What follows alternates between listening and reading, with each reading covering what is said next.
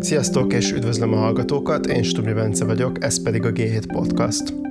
Kicsit több mint két héttel ezelőtt, február 24-én Vladimir Putyin orosz elnök olyan háborút indított Ukrajna ellen, ami valószínűleg nagyon kevesen számítottak igazán, és amihez hasonlót jellegében és kiterjedtségében a második világháború óta nem láttunk Európában.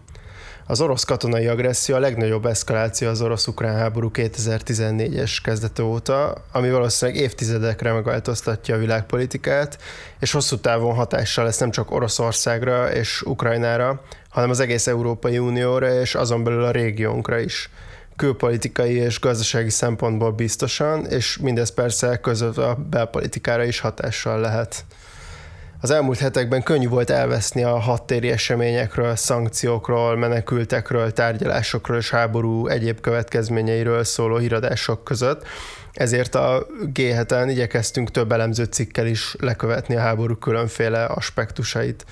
A G7 Podcast elti adásában arra teszünk kísérletet, hogy ezek közül a legfontosabb szempontokat összegezzük, ezért a mai adásban a G7 szerzőivel fogok beszélgetni a háborús vonatkozású cikkeikről.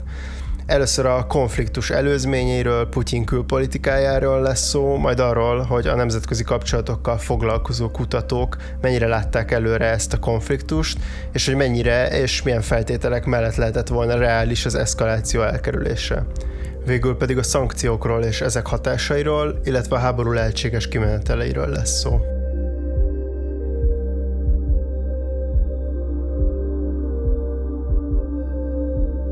Váci István kollégám több cikkben is foglalkozott a háború külpolitikai előzményeivel. Az egyik nagyobb elemző cikkének az volt a címe, hogy negyedik nagy győzelmért indított háborút Ukrajnában a két éve még vert helyzetben lévő Putyin. Arról kérdeztem, hogy mi volt ez a három győzelem, illetve hogy mi volt az oka annak, hogy két éve vert helyzetben volt Putyin.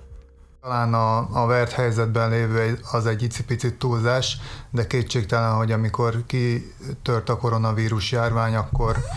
tényleg úgy nézett ki, hogy Oroszország, és hát így természetesen Putyin is elég nehéz helyzetben van, nem csak a járvány közvetlen következményei miatt, hanem azért is, mert összeomlottak a, a nyersanyagárak, az energiahordozók árai, és hát azt mióta kitört most a háború, ugye rengeteg hírben láthatjuk, hallhatjuk, hogy ez mennyire fontos az orosz gazdaságnak, ez nyilván akkor is így volt,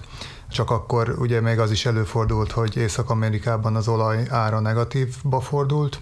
és ez természetesen azt jelentette Oroszországnak, hogy a töredékére estek az ezekből befolyó bevételek, és közben külpolitikailag sem tűnt úgy, hogy, hogy nagyon jó az orosz helyzet.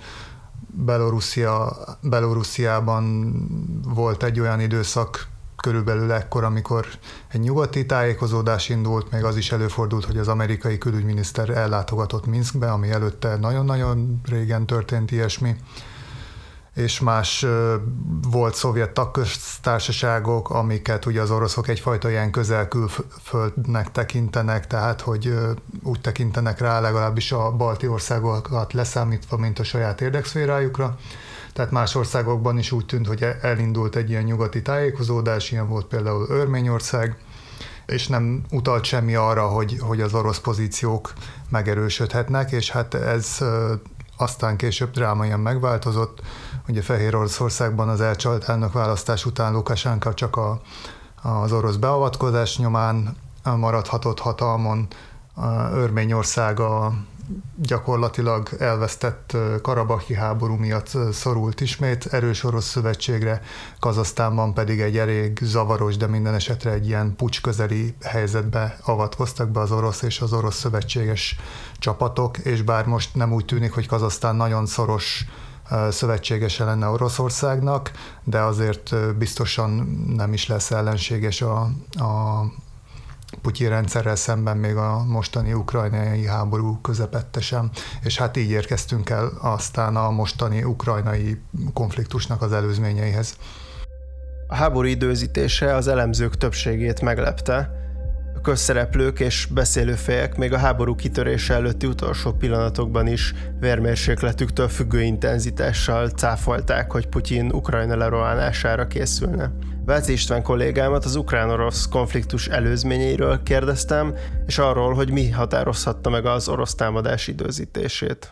legalább ugye 2014-ig érdemes visszamenni, ugye akkor volt 2014 elején Ukrajnában az a, a, az a tulajdonképpen forradalom, ugye Euromajdanként szoktuk ezt emlegetni a,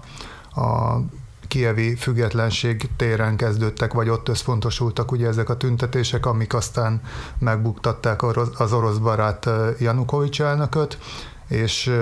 ekkor indult egy olyan orosz beavatkozás, aminek nyomán egyrészt megszállták és el is csatolták a Krimfélszigetet Ukrajnától, illetve Kelet-Ukrajnában kirobbant egy olyan népfelkelés, hát valószínűleg tényleg spontán indult, de aztán nagyon erős orosz beavatkozás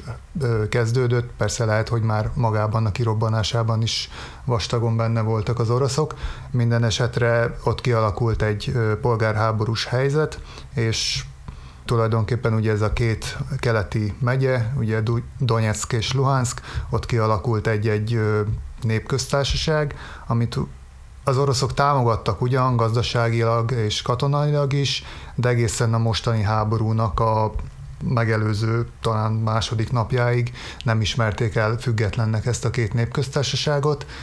és amikor ezt megtette Putyin, ha jól emlékszem, talán február 21-én vagy 22-én, akkor az már egy nagyon erős jelzés volt arra, hogy, hogy itt ez a helyzet eszkalálódni fog, bár persze még akkor sem tudtuk, hogy egy ilyen tényleg egy olyan háború kezdődik, amit, amit nem láttunk a második világháború óta Európában, de visszatérve az előzményekhez, tehát 2014-ben azért Oroszország nem volt túl jó gazdasági helyzetben, akkor is elég alacsonyan álltak az olajárak, és már azok a, a mostanihoz képest kifejezetten gyenge szankciók is, amiket akkor elrendelt a, a nyugat, az is erősen megviselte a, az orosz gazdaságot. Ebből levonták azt a tanulságot, hogy hogyha többet akarnak Ukrajnában, akkor erre jobban rá kell készülni mm, költségvetési tartalékokkal, a deviza tartalékok felhalmozásával, a megfelelő katonai erő összpontosításával, hiszen a, az akkori kelet-ukrajnai beavatkozást a mostani csapatoknak a, a töredékével hajtották végre annak idején. És hát most legalábbis az orosz vezetésnek úgy tűnhetett, hogy, hogy mind a gazdasági körülmények megfelelőek, ugye már a háború előtt is kifejezetten magasak voltak az energiahordozók árai, mind a kőolaj, mind a földgáz, tehát ez, ez egy biztos bevételt ígért az oroszoknak, másrészt pedig valószínűleg úgy ítélték meg, hogy hogyha lesznek is nyugati ellenintézkedések, de azok nem fognak olyan mély sebet ejteni az, az orosz gazdaságon, ami esetleg borítaná a saját terveiket. Tehát szerintem itt egy ilyen 8 éves építkezés volt orosz részről. Illetve még talán azt érdemes megjegyezni, hogy úgy, ugye 2014 után volt voltak a, volt két Minszki megállapodás, ami alapján a, a kelet-ukrajnai területeket elvileg visszaintegrálták volna Ukrajnába, de azzal a feltétellel, hogy Ukrajna egy ilyen lazább, föderatív jellegű állammá átalakul. Ez orosz értelmezés szerint azt jelentette volna, hogy vétójoguk lett volna minden külpolitikai kérdésben. Tehát mondjuk ez valószínűleg azt jelentette volna, hogy a NATO-hoz biztos nem csatlakozhat Ukrajna, de lehet, hogy az Európai Unióhoz sem, de ezt, ezt az ukránok valószínűleg pont ezért nem is hajtották végre ezeket a megállapodásokat, amikor egyszer még Poroshenko elnök idején ennek egy ilyen lazább verzióját el akarta fogadtatni a parlamenten, akkor parlamentben, akkor Kievben tüntetések kezdődtek, és, és látszott, hogy ezt, ezt egyszerűen nem tudja elfogadtatni. A háború eddigi állása alapján biztos, hogy Putyinnak az eredeti terveinél nehezebb dolga lesz, Elemzők szerint ugyanis úgy néz ki, hogy az orosz vezetés alulbecsülte a várható ukrán ellenállás mértékét, és felülbecsülte a saját hadseregének ütőképességét és motiváltságát. Egyelőre viszont az sem teljesen egyértelmű, hogy mi Putyin végcélja. Hivatalosan demilitarizációról és denacifikációról beszél az orosz vezetés, bármit is jelentsen például ez utóbbi kifejezés, de Putyin tavaly hosszabb eszélyében például arról is értekezett, hogy a cél az ukrán nép visszavezetése az orosz civilizációs térbe, ahová szerinte mindig is tartozott. Adott ezért a kérdés, hogy valójában mi lehetett a cél ezzel a beavatkozással? Az is változik időnként, hogy, hogy Putyin vagy az orosz vezetés más tagjai mennyire fogalmaznak keményen. Most ugye miután ki tört a háború, egyszer Putyin azt mondta, hogy, hogy az ukrán nép tulajdonképpen megegyezik a, az orosz néppel, és ez nagyjából egyébként vissza is adja ennek az orosz nacionalista gondolkodásnak a, a lényegét, miszerint ugye ez a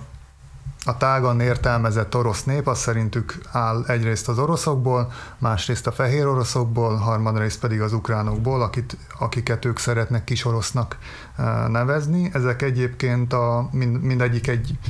egyébként használt történelmi kategória, de ez nem jelenti azt, mármint ilyen európai értelmezés szerint, hogy ezek ne, ne lennének önálló népek. Mondjuk a fehér oroszoknál azért nehéz, mert, mert magát a fehér orosz nyelvet ott viszonylag kevesen beszélik, tényleg a beloruszok nagy része is oroszul beszél, és ott nem is alakult ki olyan erős nemzettudat sosem, mint, mint Ukrajnában. Ukrajnában viszont láthatjuk, hogy mennyire erős a nemzettudat, hiszen hogyha nem lenne ez, akkor, akkor nem harcolnának ilyen vehemenciával a, az oroszok ellen. De visszatérve a kérdésre, valószínűleg valami olyasmit szeretett volna eredetileg csinálni Putyin Ukrajnából, mint amilyen Fehér Oroszország, tehát formálisan talán meghagyja a függetlenségét, de de a külpolitikáját mindenképpen Moszkvából diktálják, tehát nem hozhatnának önálló külpolitikai döntéseket. Nyilván szóba se kerülhetne NATO tagság, valószínűleg uniós tagság se, és igazából egy ilyen, egy ilyen vazalus állam lenne. Talán nem támasztaná fel egy az egyben a Szovjetuniót, de egyébként Oroszországnak és Fehér Oroszországnak van egy államszövetsége, ami hol szorosabbnak tűnik, hol kevésbé szorosnak, de hát mióta uh, ugye orosz támogatással verte le a, a, a választási csalás miatt kirobbant tüntetéseket Lukasenka, azóta látszik, hogy valójában neki nincs mozgástere, tehát formálisan persze továbbra is egy önálló ország elnöke, de hát láthatjuk, hogy amikor arról volt szó, hogy akkor az orosz csapatok jönnek úgymond gyakorlatozni, akkor, akkor, akkor mindent megtehettek, felvonulhattak a határokhoz, sőt, amikor kitölt a háború, akkor e, sietett Lukasenka megjegyezni, hogy ők teljes messzélességgel támogatják az orosz műveleteket, sőt, hogyha kell, akkor még akár a fehér orosz hadsereg is bekapcsolódik, mondjuk ebből azóta kicsit visszakozott, de azért látszik, hogy, hogy ő nem egy önálló szereplő most már, valószínűleg valami hasonló sorsot szánt volna Putyin Ukrajnának is. Az elmúlt hetekben egymás után jelentek meg a különféle geopolitikai és külpolitikai elemzések a háború kitörésének okairól. Már a magyar médiában is több helyen leoszták azt a háború kitörése óta virálisan terjedő videónt, amin John Mearsheimer, a Chicagói Egyetem politológia professzora 2015-ben a nyugati államok felelősségéről beszélt az ukrán konfliktussal kapcsolatban. A professzor szerint már az is hatalmas hiba volt, hogy egyáltalán felmerült, hogy Ukrajna a NATO tagja lehetne, ez ugyanis elfogadhatatlan egy olyan helyi hegemóniára törekvő állam számára, mint amilyen Oroszország. A G7-re a háború nemzetközi politika elméleti értelmezéseiről Mészáros Tamás írt cikket, ezért őt arról kérdeztem, hogy szerintem mennyire állja meg a helyét ez az elemzés.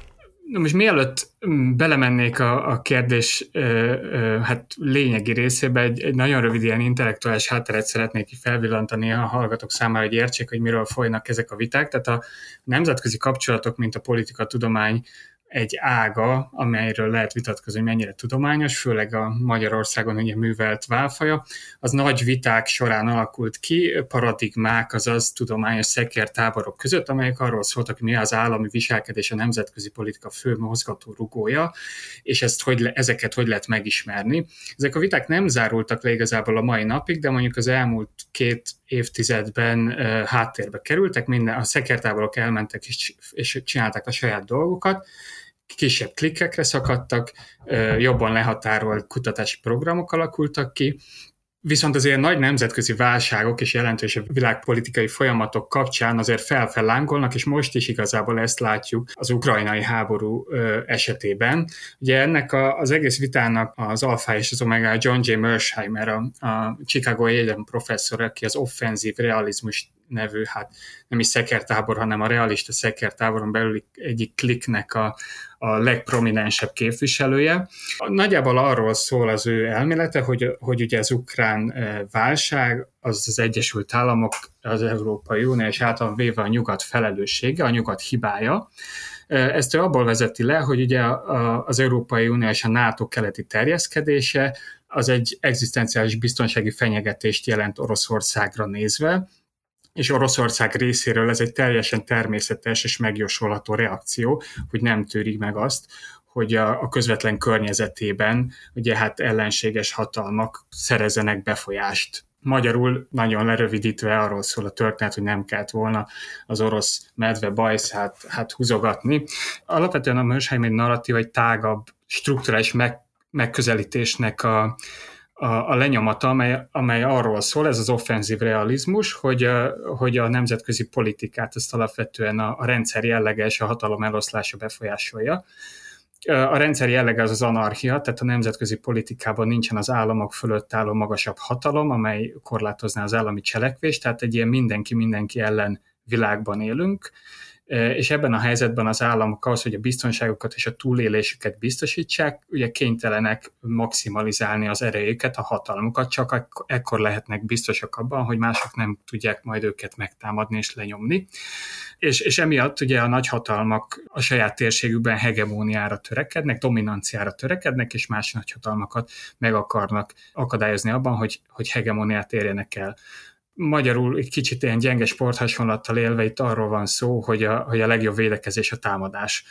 a nemzetközi politikában, és a Mersheimer az egész ilyen ukrán történetet azt egy tágabb globális játszma részeként értelmezi,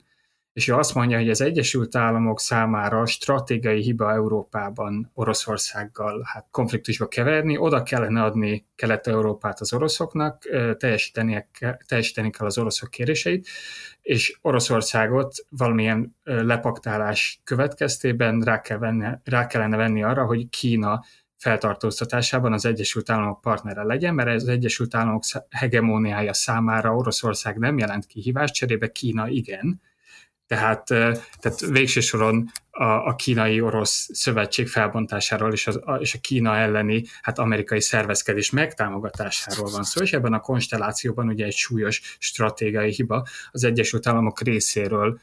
bármilyen részt vállalni az európai biztonsági rendszerben, és ez ugye Mersheimer és, és egyes szerzőtársai szerint egyértelműen a, a, a hülye amerikai liberális elitek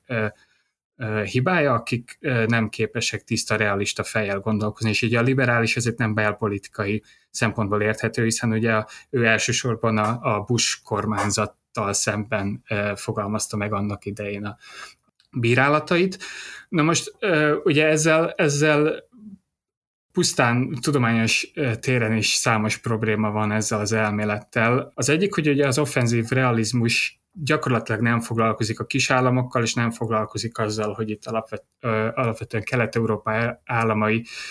van cselekvési képessége és cselekvési szabadsága, vannak érdekeik és, és elveik, és ez még. Tehát ugye a, a NATO csatlakozást alapvetően ez a narratíva úgy ö, mutatja be, hogy az Egyesült Államok megjelent Kelet-Európában, és közölte az itteni államokkal, hogy, hogy mostantól ők az amerikai szövetséges, ö, szövetség részei, és részt vesznek Oroszország fenntartóztatásában, miközben ugye Magyarországon a, a 90-es évek NATO csatlakozási folyamatából tudjuk, és a balti államokban is ugyanez jár játszódott le, hogy, hogy mi pontosan azért szerettünk volna csatlakozni a NATO-hoz, hogy megvédje minket Oroszországtól, hiszen akkor a 90-es években és a 2000-es évek elején, amikor a balti államok is csatlakoztak, az orosz megszállás az egy élénk élmény volt, és például ugye én ö, olyan emberektől tanultam a 90-es évek meg a, a, a magyar külpolitikáját, akik ebben részt vettek, és alapvetően az volt a, tehát alapvetően az volt a felállás, hogy, hogy mi jobban szerettünk volna csatlakozni a NATO-hoz és az EU-hoz, mint mondjuk a 90-es elején a, a NATO és az EU szerette volna hogy mi csatlakozunk hozzájuk. Tehát, nem, tehát a, az ok-okozati összefüggés az nem, nem abból az irányból fújta, hogy ezt a, a, a Mersheimer féle narratíva sugalja. A másik ugyanez igaz Ukrajnára is, tehát ugye Mersheimer írásaiban nagyjából ugyanazokat az érveket hozza föl, mint az orosz külpolitika szokta, hogy hát igazából itt az egész Ukrajna nyugati orientáció az egy amerikai szervezkedés, vagy európai szervezkedés eredménye, de hogyha leveszük az alufóliás sisakot, akkor alapvetően én nem vagyok Ukrajna szakértő, vagy Kelet-Európa szakértő, nekem az a benyomásom, hogy azért a, egyrészt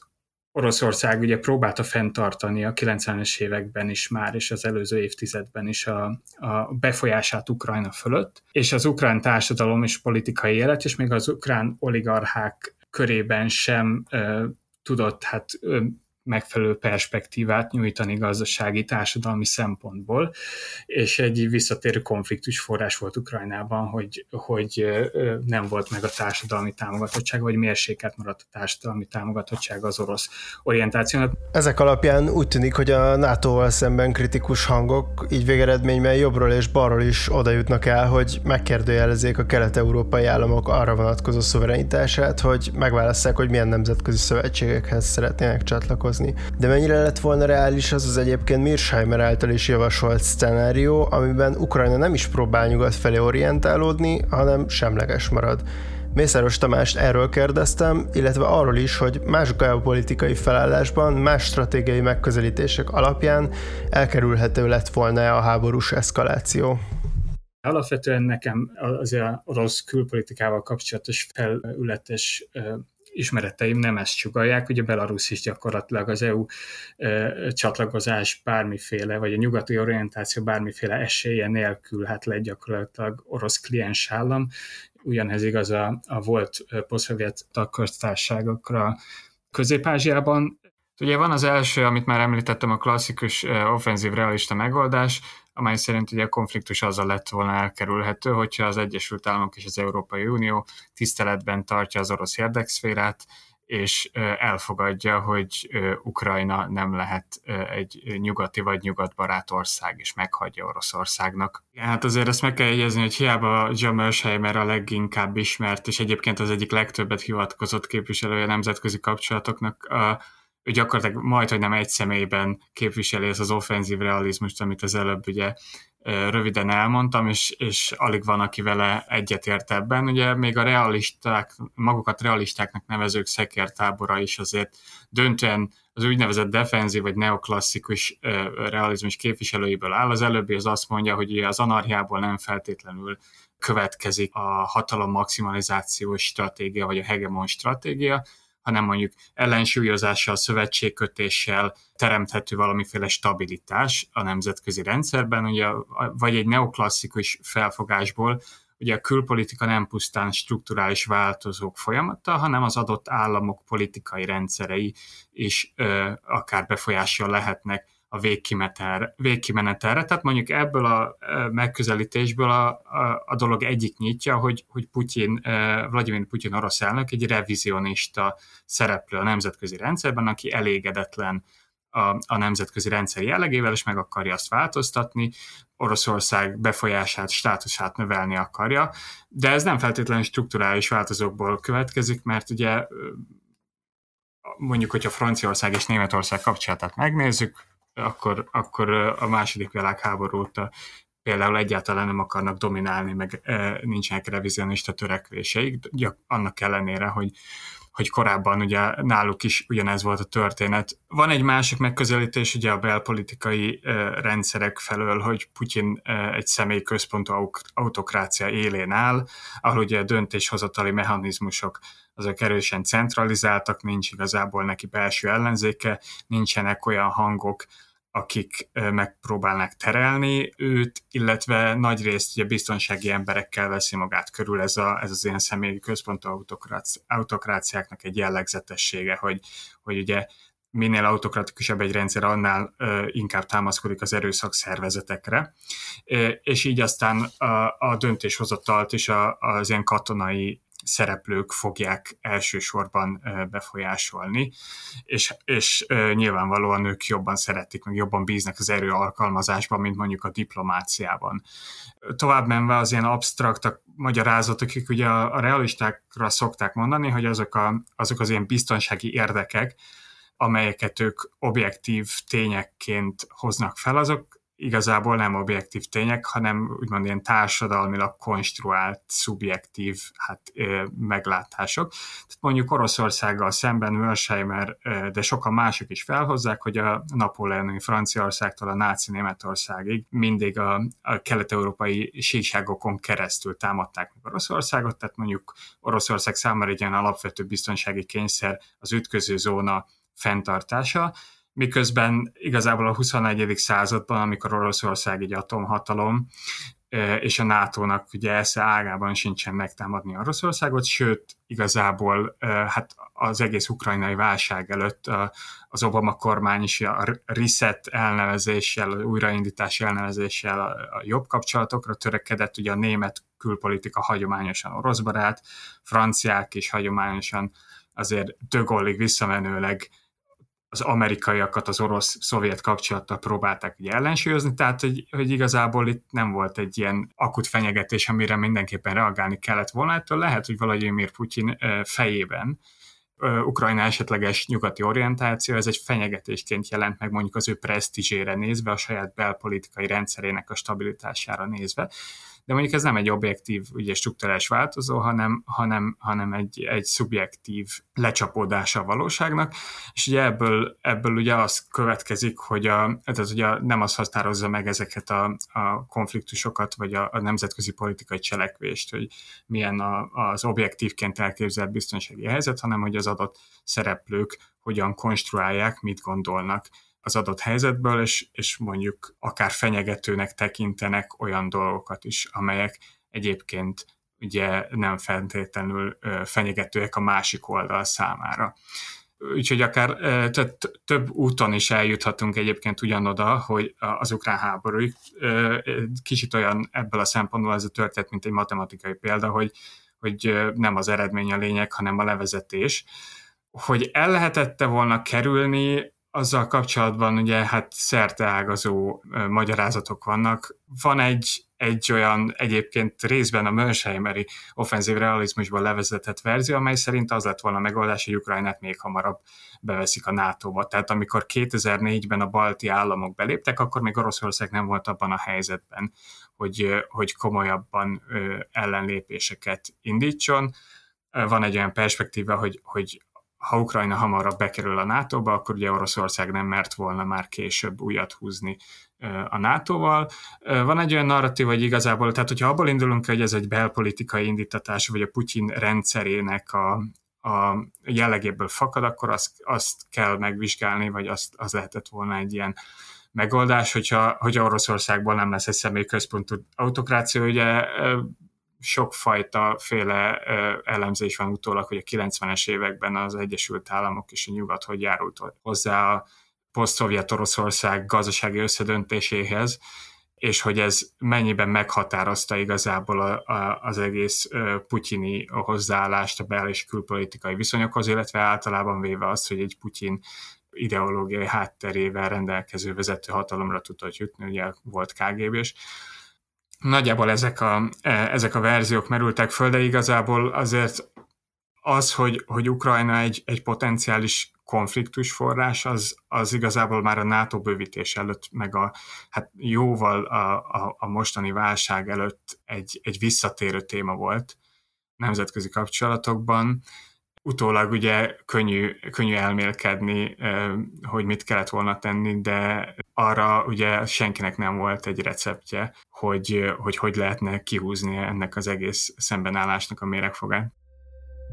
Az orosz katonai agresszióra a nyugat nem válaszolhatott közvetlenül hadi eszközökkel, hiszen ez a harmadik világháború kitörését jelentette volna. Ugyanakkor napok alatt megindultak a nyugati fegyverszállítmányok Ukrajnába, és számos ország, élükön az USA-val és az EU tagállamaival meglepően erős és sok tekintetben példátlan gazdasági szankciókat fogadott el Oroszország ellen. Bucski Péter kollégámat arra kértem, hogy foglalja össze, hogy melyek voltak ezek közül a legfontosabbak, és hogy mi volt a hatásuk. Az Egyesült Államok és az Európai Unió a pénzügyi rendszerét lehetetlenítette el tulajdonképpen Oroszországnak, és ehhez később csatlakoztak más nyugati szövetséges országok, Kanada, Dél-Korea, Japán. E, tulajdonképpen Oroszországot levágták a, a, a világ pénzügyi rendszeréről, e, ez pedig azban testesül meg leginkább, hogy nem lehet az orosz e, nemzeti banknak hozzáférnie a saját e, tartalékaihoz, amiket külföldön eh, helyezett el. Putyin ugye sokak szerint régóta készült erre a, a háborúra, és ezért 630 milliárd dollárnyi vagyont helyezett el. Ennek a túlnyomó többsége az Egyesült Államokba, Európába van elhelyezve bankokban, és hiába az övék nem férnek ezt hozzá. Ez egy bődületes nagy összeg, és hát ez, ez óriási problémát okoz, és gyakorlatilag azonnal összeomlott a Ruber árfolyama, tehát most egy dollár ugye a körülbelül 60-70 helyett ilyen 120 rubelt ér. Ez, ez azért tényleg tehát egy 100%-os visszaesés, hogyha azt veszük. Ez, ez teljesen tönkreteszi az orosz gazdaságot olyan szempontból, hogy nem tudnak importálni. Ugye e, emellett pedig ugye a SWIFT rendszerről is lekapcsolták a legnagyobb orosz bankokat, ugye ennek azért vannak e, e, kivételei, tehát az energia hordozókért tovább is lehet fizetni, és tovább is elég jelentős bevételhez jut Oroszország, de ugye hát ezért ez teljesen fejére, tetejére állította az orosz külpiacokat. Ugye Oroszország alapvetően csak nyersanyagot exportált, tehát Oroszországnak technológiailag rendkívül elmaradott ország, teljes mértékben európai és amerikai és, és ázsiai importra szorul. Ugye ennek pedig a, amellett, hogy fizetni nem tudnak, a másik legfontosabb dolog, hogy a, az olyan magas hozzáadott értékű termékeket, amiket kettős felhasználásnak minősítenek, tehát hogy a hadászatban is fel lehet használni, azok a, azoknak az exportját megtiltották Oroszország irányába. Ebbe beletartoznak autóalkatrészektől kezdve te, félvezetők, tehát minden, ami a mai modern gazdasághoz kell, az tulajdonképpen nem elérhető Oroszországnak, és ugye ez nagyon fontos dolog, hogy sokakban fölmerülhet, hogy hát akkor majd megveszik Kínától, ez nem így működik, ugyanis ezeket más országok sem adhatják el, amiben főleg amerikai és európai hozzáadott érték van, már pedig olyan a globális termelési láncokban olyan magas hozzáadott értékű dolog gyakorlatilag nincsen, amiben ne lenne. Tehát uh, itt tényleg arra kell gondolni, nem tudnak telefonokat vásárolni, autóalkatrészeket, egyes uh, hírek szerint még két hónapig elegendő alkatrész van, és a, a több tízmillió forintos luxusautók nem fognak tudni közlekedni, nem fogják tudni megszerelni őket. Emellett, ami nagyon-nagyon fontos, az a, a légiközlekedés teljes ellehetetlenítése. Oroszországot visszaküldték oda, ahol Észak-Korea van. Ilyen még a szovjet időkben se nagyon volt, ugye, hogy, hogy gyakorlatilag Oroszországot lekapcsolták a nemzetközi légiközlekedésről. Körülbelül ezer repülője van a, a Oroszországnak. Ezeknek a, a, hát még vannak ilyen szovjet időben készült pár tucat darab, ezek a többség pedig Airbus és Boeing, és ezek mellett még vannak szuperjetek, amik orosz gyártások, de ezek is európai és amerikai alkatrészből készülnek. Tilos ezekhez az alkatrészellátás. Egy mai modern repülőgéphez az, hogy nincs alkatrész ellátás, és nem biztosított az, hogy azok a mérnökök ott legyenek, akik szerelik, hiszen ezt nem orosz mérnökök szerelték, hanem európai és amerikai mérnökök alapvetően. Ez gyakorlatilag azt jelenti, hogy pár hónapon belül le kell állítani repülőgépeket. Ezeknek a repülőgépeknek a körülbelül ezerből egy ilyen 6-700 darab eh, az, az leasingelt. Ezeket a leasing szerződéseket a vonatkozó szankciók miatt március végéig vissza kellene adni. Erre jött az orosz válasz, hogy akkor ők nem mennek külföldre, nehogy elvegyék ezeket a repülőket. Innentől kezdve ez nem csak eh, azt jelenti, hogy, hogy európai és amerikai célpontokra nem tudnak repülni, de mondjuk Vietnámba, ami mondjuk ugye nem vezetett be külön szankciókat, tehát oda se fognak, mert egyszerűen ezek a repülőgépek, amik nem a gyártó által biztosított alkatrészek vannak, ezeket a nemzetközi légiforgalomban egyszerűen nem fogadják el. Oroszországot teljességgel elszigetelték, most még biztosítható az országon belül repülés, de ugye a jövőben akár ez is elég erősen kérdésessé válik. Ahogy arról mi is írtunk a g a szankciók hatékonyságának feltételeit vizsgáló kutatások alapján kulcskérdés, hogy a szankciókat elszenvedő ország politikai és gazdasági elitje mekkora társadalmi ellenállásra számíthat. Az olyan autokráciákban ugyanis, mint Oroszország, az elit sanyargatása hatékonyabb lehet. Mivel az elfogadott szankciók közül vannak olyanok is, amikkel inkább a lakosság jár rosszul, és olyanok is, amik az elitet célozzák, felmerül a kérdés, hogy az Oroszországgal szemben elfogadott szankciók esetében teljesül-e az említett követelmény.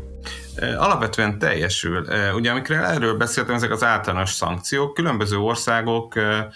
különböző szankciókat és különböző listákat tettek közé ugye azzal kapcsolatban, hogy kiket szankcionálnak, még az általános szankciókon kívül tulajdonképpen vagyon elkobzással, vagy zárolják a vagyonukat. Ugye lehetett látni ezeket a vicces képeket, meg videókat, ahogy a, a jachtok elindulnak különböző offshore szigetek felé, nehogy zárra alá kerüljenek. Az orosz elit elvesztette a vagyonának a javarészét. Ezeknek az embereknek, az oligarcháknak a vagyona már csak azért, mert féltek egymással való leszámolásoktól és a tapasztalatokból, mondjuk ugye csak Hodorkovszki esetére érdemes gondolni, aki leggazdagabb volt, és Oroszországba, és, és gyakorlatilag a teljes vagyonát megpróbálták elkobozni. Tehát ezek az emberek azért mindig a vagyonukat külföldön tartották. Ez nagyon érzékenyen érinti őket, tehát azért ezekkel a nagy vagyonokkal sok mindent Oroszországon belül nem lehet kezdeni, tehát most nem tudom, száz vagy ezer UAZ gépjárművel nem lesznek olyan boldogok ezek a gazdag emberek. Gyakorlatilag ugye az orosz elitnek van egy ilyen gics és gazdagság iránti mániája, amit Oroszországon belül nem tudnak kielégíteni, tehát egyszerűen nem tudják megvásárolni azokat a termékeket sem, amiket ők szeretnek. Elég itt arra gondolni, hogy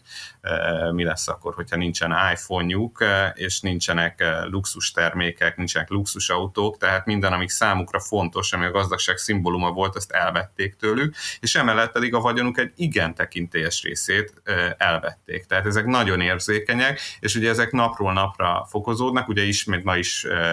újabb embereket helyeztek ezekre a szankciók, szankciós listákra, úgyhogy ez úgy gondolom, hogy igenis nagy fejfájást okoz ezeknek elég itt Oleg Gyaripelszkára, a Strabag résztulajdonosa erre egyébként, aki ugye euró milliárdos közbeszerzéseket nyer Európában, gondolni, aki, aki ki is állt, hogy hát ez nem lesz jó, és hát feltételezhetően hát elég mérgesek ezek az oligarchák azért, hogy ők a vagyonuk jelentős részét elbukják, és amellett ugye, hogy a külföldi vagyonukat elbukják, teljesen elértékelődik az oroszországi vagyonuk is, hiszen ezek a vállalatok, amikben tulajdonosok voltak, elég mondjuk, hogyha valakinek egy légitársaságban volt részesedése, az nagyjából most semmit nem ér, de akár a bányászati részesedések is eh, leértékelődnek, ugyanis ezeknek azon kívül, hogy ugye a, a szankciók miatt nehezebb megkapniuk ezekért a pénzeket, és megnehezedik ezeknek a, az értékesítése ezeknek a termékeknek, a technológiáktól is elzárták őket, tehát a bányászathoz használt technológiákhoz se kapnak hozzáférést, már pedig kőolaj és földgáziparban hát az oroszok gyakorlatilag egy kutat nem tudnak maguknak lefúrni, eh, ha nem férnek hozzá azokhoz az eszközökhöz, amikkel ezeket a nyersanyagokat ki lehet termelni, akkor még a bányáig se érnek semmit. Emellett ugye azt kell látni, hogy ezek a szankciók, amiket eddig bevezettek, bár okoz problémát ugye Európának, meg Amerikának, mondjuk a Boeingnek és az Airbusnak is azért több száz eh, repülőgépet értékesít Oroszországba, tehát ez, ez okoz bevételt kiesés, de igazából érdemben a teljes gazdaságot nem igazán érinti, tehát elhanyagolható méretekben. Egyedül a balti országokban van, hogy talán 1-2 százaléknál nagyobb hatása van, hát ők meg pont nem érdekli őket, hogyha ezzel Oroszországnak e, tudnak keresztbe tenni. Tehát az egyetlen dolog, ami viszont még, még nagyobb nagyságrendekben okozna problémát Oroszországban, az az lenne, hogyha nem vásárolna Európa a földgázt és kőolajat. Ugye Nagy-Britannia már bejelentette, hogy az év végéig kivezeti, az Egyesült Államok sem vásárol orosz kőolajat. Ugye láthattuk, hogy hogy ugyan nem vezetett be Európa szankciókat ennek a vásárlására, viszont a nagyon sok vállalat egyszerűen nem vásárolja meg, tehát hiába nagyon magas a kőolajára a piacon, az orosz kőolajat csak sokkal-sokkal olcsóbban lehet értékesíteni. Ugye a földgáz az azért különleges, mert itt nagyon egymásra van utalva Európa és Oroszország, hiszen azt a földgázt nem lehet máshova értékesíteni, ezt csak a csőhálózaton lehet értékesíteni, és ugye ez azért Európának sokkal nagyobb fejtörést okozna, hogy hogyan e, tudja pótolni, tehát itt ez biztos, hogy sokkal nagyobb és fájdalmasabb e, e, lépés lenne Európa számára is. Emellett azért még vannak más szankciós lehetőségek, tehát továbbra lehet még azért nem lett teljesen lekapcsolva az orosz bankrendszer a, a nemzetközi hálózatokról, ugye pont a, azért, hogy ezekért a, a nyersanyag exportért meghapassák a, a fizetséget, tehát ezen a területen is biztosan lehetne szigorúbb szankciókat életbe léptetni. Ezek alapján úgy tűnik, hogy a konfliktus további kimenetele szempontjából kulcskérdés az, hogy az EU milyen mértékben képes, és képes-e egyáltalán az említett földgáz és kőolajimport korlátozását magában foglaló szankciók meghozatalára. A háború kitörése óta fonák módon Európa szokásosnál több pénzzel gazdagította az orosz államkasszát, ebben az időszakban ugyanis a Gazpromnak az európai gázszállításokból átlagosan 80%-kal volt magasabb a bevétele, mint az év korábbi szakaszában. Jandó Zoltánt először ennek a hátteréről kérdeztem. Hát ugye azért érdekesebb talán a gáz, mert ott, ott van kisebb mozgástere Európának, és ugye ezért is pénzeli a háborút gázvásárlásokkal, amiben talán nem is az az érdekes, hogy gázvásárlásokkal pénzeli, hanem az, hogy ezek a gázvásárlások most jóval nagyobb bevételt hoznak a, a Gazpromnak, illetve az oroszoknak, mint a háború előtt. Egyrészt, mert ugye emelkedett a gáznak az ára ebben az időszakban, és ugye azért a szerződéseknek a nagy része az a tőzsdei árhoz van kötve az oroszoknál is most már egy jó ideje, tehát hogy alapból többet kapnak a, a gázért, még hogyha nem is feltétlenül azonnal követi ezt le, de jellemzően azért jobb viszonylag gyorsan. A másik pedig, hogy többet is szállítanak, amióta kitört a háború. Ugye ennek lehet az az oka, hogy korábban nem szállították azt a mennyiséget, amit vállaltok. Ugye minden szerződésben van egy mozgástere a, az eladónak, illetve ugye aki szállítja a gáz, nem mindig tudja a fix mennyiséget szállítani, leszerződnek egy bizonyos mennyiségre, és megteheti azt, hogy egy bizonyos időszakon keresztül ennél kevesebbet szállít, nyilván egy sávon belül maradva, amit aztán a későbbiekben pótol. Ugye most így a piacon nagyjából az volt a véleménye a szakértőknek, akikkel beszéltem, hogy valószínűleg az lehetett a a, a háttérben, hogy a megelőző hónapokban ennek a sávnak az alján szállított, és most innen léptek fölfele és szállítanak többet, tehát tulajdonképpen most ennek van egy ilyen piaci spekulációs része is, hogy ez is a háttérben lehet, tehát nyilván ők tisztában voltak azzal, hogy, hogy lesznek hadi események, és ugye így viszonylag könnyű ennek tudatában, illetve a várható árakra való hatás tudatában spekulálni arra, hogy nagyobb bevételük legyen. Az energiahordozók import korlátozása kapcsán alapvető kérdés, hogy mekkora károk bevállalása mellett tudná ezeket Európa meglépni. Jandó Zoltánt arról kérdeztem, hogy hogyan lehetne megoldható az orosz földgáz és kőolaj helyettesítése, és hogy egy ilyen szankciónak milyen hatása lenne az érintett gazdaságokra. Hát igazából teljes Európát érinteni. Ez az a kérdés, amit nagyon-nagyon, tehát tulajdonképpen a az energetikai szakértők a háború kezdete óta ezt a kérdést vizsgálgatják, hogy, hogy, hogy hogyan oldható ez meg, elképzelhető-e ilyen lépés. Nagyon jól látszik, hogy a, a felek egyenlőre ettől mind a két oldalon nagyon óckodnak, hogy ebben tényleg szigorú és ö, kemény lépések legyenek. Röviden annyi, hogy ez mind a két félnek nagyon fájna, valószínűleg az oroszoknak fájna jobban, de hogy egyelőre Európában sem látszik az, hogy hogyan lehetne menedzselni az orosz gáz hiányát. Nagyjából a 40%-a az európai gázimportnak az ugye Oroszországból érkezik, hogyha ez a mennyiség kiesik, még a legelején a, a háború első napjában csináltunk egy grafikont erről, és látszott, hogy nagyjából a nyári mennyiséget, ha picit többet kapunk más irányokból, akkor talán lehet fedezni orosz gáz nélkül, de hát ugye a nyár az a betárolási időszak, ilyenkor szokták a gáztárolókat föltölteni térre, hogy amikor majd a beérkező import, illetve a kitermelés nem lesz elegendő, akkor azt ugye a tárolókból pótolják ki. Hogyha erre nem kerül sor, akkor valószínűleg ott fogunk állni szeptember-októberben a fűtési szezonnak az elején, hogy nincsen elég gáz, és ugye akkor a fűtéssel lesznek problémák. Éppen ezért ugye egyből előkerült az, hogy akkor nyilván majd a felhasználat is, is csökkenteni kell. Ilyen nagyjából azt számolgatja most mindenki, hogy ez hogyan oldható meg, különböző elemzések arra jutottak, hogy az ipari felhasználást egész biztosan csökkenteni kell, ugye az áramtermelést azt át kell állítani a gázerőművekről más, például szén alapú erőművekre, vagy akár nukleárisra. Próbálják elkerülni azt, hogy a, a lakossági fogyasztást korlátozni kellene. Vannak olyan elemzések, amik azt mondják, hogy van olyan szenárió, hogy erre ne lenne szükség, de ezek azért elég bizonytalan dolgok, és éppen ezért egész biztos, hogy Európában rövid távon és középtávon nagyon erős hatása lenne annak, hogyha egyszer csak fognák és nem vásárolnának több orosz gázt. Egy amerikai nyilatkozat volt arról, hogy beszüntetnék, vagy, vagy jelentősen csökkentenék a, az orosz olajnak a, az európai felvásárlását, az valószínűleg könnyebben kivitelezhető dolog lenne, annak is nagyon sok tovagyűrűző hatása lenne, de nem annyira súlyos talán, mint a, a, a gázimportnak. De nem véletlen az, hogy, hogy utána, amikor ugye kikerült ez az amerikai nyilatkozat hétvégén, és nagyon élesen reagáltak rá a piacok, akkor utána már jött egy nyugtatás a németek részéről, hogy egyelőre ilyen ö, célok, ilyen tervek nincsenek, alapvetően azért szerintem egyelőre ezt is próbálják elkerülni a felek, de könnyen elképzelhető egyébként, hogy lesznek bizonyos korlátozások. Itt azért tudni kell, hogy itt hogy gyakran hosszú távú szerződések vannak, amiknek nagyon nagy hagyománya van, hogy ezekre azért vigyáznak, hogy ne sértse meg senki, és bizonyos szempontból precedens értékű lehetne, hogyha ezt valamelyik fél felrúgja, ami aztán ugye a későbbiekben pedig a ellátásbiztonságot kockáztatná, szóval valószínűleg ez is szerepet játszik abban, hogy óvatosan próbálják kezelni ezeket a dolgokat. Hát ugye jelentősen csökkenteni az orosz gazdaságnak a forrásait, és hát ugye azért, amiről viszont nem szoktunk, vagy kevesebbet szoktunk beszélni, például a földgáz esetében, nem úgy történik a dolog, hogy egyszer csak fogják, és akkor elzárják a kitermelést, és akkor onnantól kezdve eh, nem szállítanak többet, tehát itt valamit fizikailag a gázzal is kezdenie kéne az oroszoknak, ami nem annyira egyszerű. Nyilván egy darabig be lehet ezeket tárolókba tárazni, de aztán egy idő után azok is megtelnek. Elfákjázni nyilván annyira nem jó ötlet, tehát elégetni ezeket a, ezeket a kitermelt mennyiséget, szóval hogy nekik ezzel is lenne problémájuk.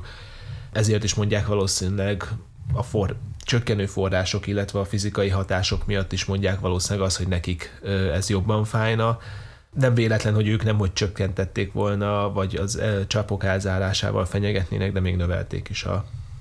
a mennyiséget, amit Európába szállítanak a háború kitörése óta. Ezek alapján összességében most úgy tűnik, hogy a szankcióknak hosszabb távon nagyon komoly következményei lehetnek, de rövid távon a hadi események és a viszonylag gyakori, de eddig minden esetben sikertelen tárgyalások alapján nem látszik, hogy Putyin meghátrálna. Váci István kollégámat ezért arról kérdeztem, hogy a konfliktus eddigi katonai és diplomáciai fejleményei alapján milyen kimenetelek képzelhetőek el rövid távon, és a történelmi analógiát kellene találni a konfliktusra és a lehetséges kimenetelre, akkor mi lenne az? Hát katonailag most az látszik, hogy az oroszok, a, a brit felderítés is ezt állapította meg a legutóbbi helyzetértékelésében, tehát arra törekszenek, hogy hogy minél több várost minél jobban be tudjanak keríteni, tehát nem annyira a további előretörés a cél, hanem, hanem a már elért városoknak a, az elszigetelése, és tulajdonképpen egy ilyen, ugye egyre többet szerepel a hírekben ez a kifejezés, hogy, hogy középkori ostrom, tehát hogy persze lövik ezeket a városokat, de olyan igazán nagy támadást gyalogsággal, páncélosokkal nem indítanak a, az elfoglalásukra. Szóval egyre inkább ilyen kiéheztető hadviselésnek tűnik ez az oroszok részéről, ezt leginkább Mariupolnál lehet megfigyelni. És közben persze folyamatosan pusztítják az ukrán hátországot, tehát a repülőtereket és a hadiüzemeket elsősorban, bár helyenként a, a civil infrastruktúrát is, de nem látszik, tehát hogy úgy tűnik, hogy az oroszok letettek arról, hogy, hogy nagyon rövid távon katonailag úgy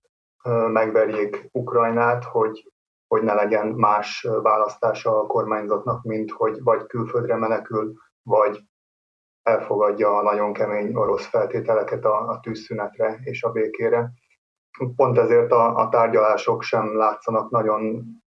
ígéretesnek, tehát az orosz követeléseknek fontos része, hogy a Ukrajna ismerje el azt, hogy a Krím Oroszország része, a Luhanszki és a Donetszki népköztársaság pedig független, ezt mind a kettőt határozottan elutasította az ukrán elnök. Amibe belemenni az, az, hogy tárgyaljanak Ukrajna semlegességéről, tehát hogy nem csatlakozik a NATO-hoz, ez is egy orosz követelés, és ha ebben meg tudnának állapodni, az nyilván egyfajta előrelépés lenne, de az előbbiek miatt ez, ez valószínűleg még kevés, még akkor is, hogyha úgy tűnik, hogy az oroszok arról már letettek, hogy feltétlenül ö, megbuktassák az ukrán kormányt, itt a területi követelések, területi ellentétek miatt nem látszik, hogy, hogy tárgyalásos úton a következő napokban, hetekben, hogy érhetne véget ez a háború. Az egész világot bejárták azok a felvételek, amik a, a Mariupoli szülészeti és gyermekklinika elleni borzalmas orosz támadást mutatták. Ezek tényleg borzalmasak, viszont akik figyelemmel követték 2015 után az oroszok szíriai hadviselését, sajnos nem voltak meglepve, mert egyáltalán nem számított ritkaságnak, hogy az oroszok vagy a tír szövetségesük akár repülővel, akár tüzérséggel kifejezetten kórházakat támadott volna. Szóval egyelőre már csak ezért is Szíria, a szíriai forgatókönyv tűnik a legvalószínűbbnek. Ha, ha minden úgy megy tovább, mint, mint ahogy most látszik, akkor valószínűleg még az eddiginél is sokkal nagyobb borzalmakra kell felkészülni, nem csak a, a tüzérség és légi támadások miatt, hanem azért is, mert, mert úgy tűnik, hogy az oroszok tényleg a bekerített városok kiesztetésére törekednek. Valahol tehát itt a civil lakosság szempontjából a legrosszabb forgatókönyv megvalósulásánál tart az orosz-ukrán konfliktus, több mint két héttel a háború kezdete után. A hallgatóknak köszönöm, hogy itt voltak velünk, iratkozzatok fel ránk ott, ahol a podcastokat hallgatjátok, és hogyha tehetitek, akkor támogassátok a háború áldozatain segítő UNICEF-et, ezt a G7-ről a cikkeken belül azon a felhíváson keresztül tehetitek meg, ahol a lap támogatására szoktuk kérni az olvasóinkat és a hallgatóinkat. Én Stubja Bence vagyok, a G7 podcastot hallottátok.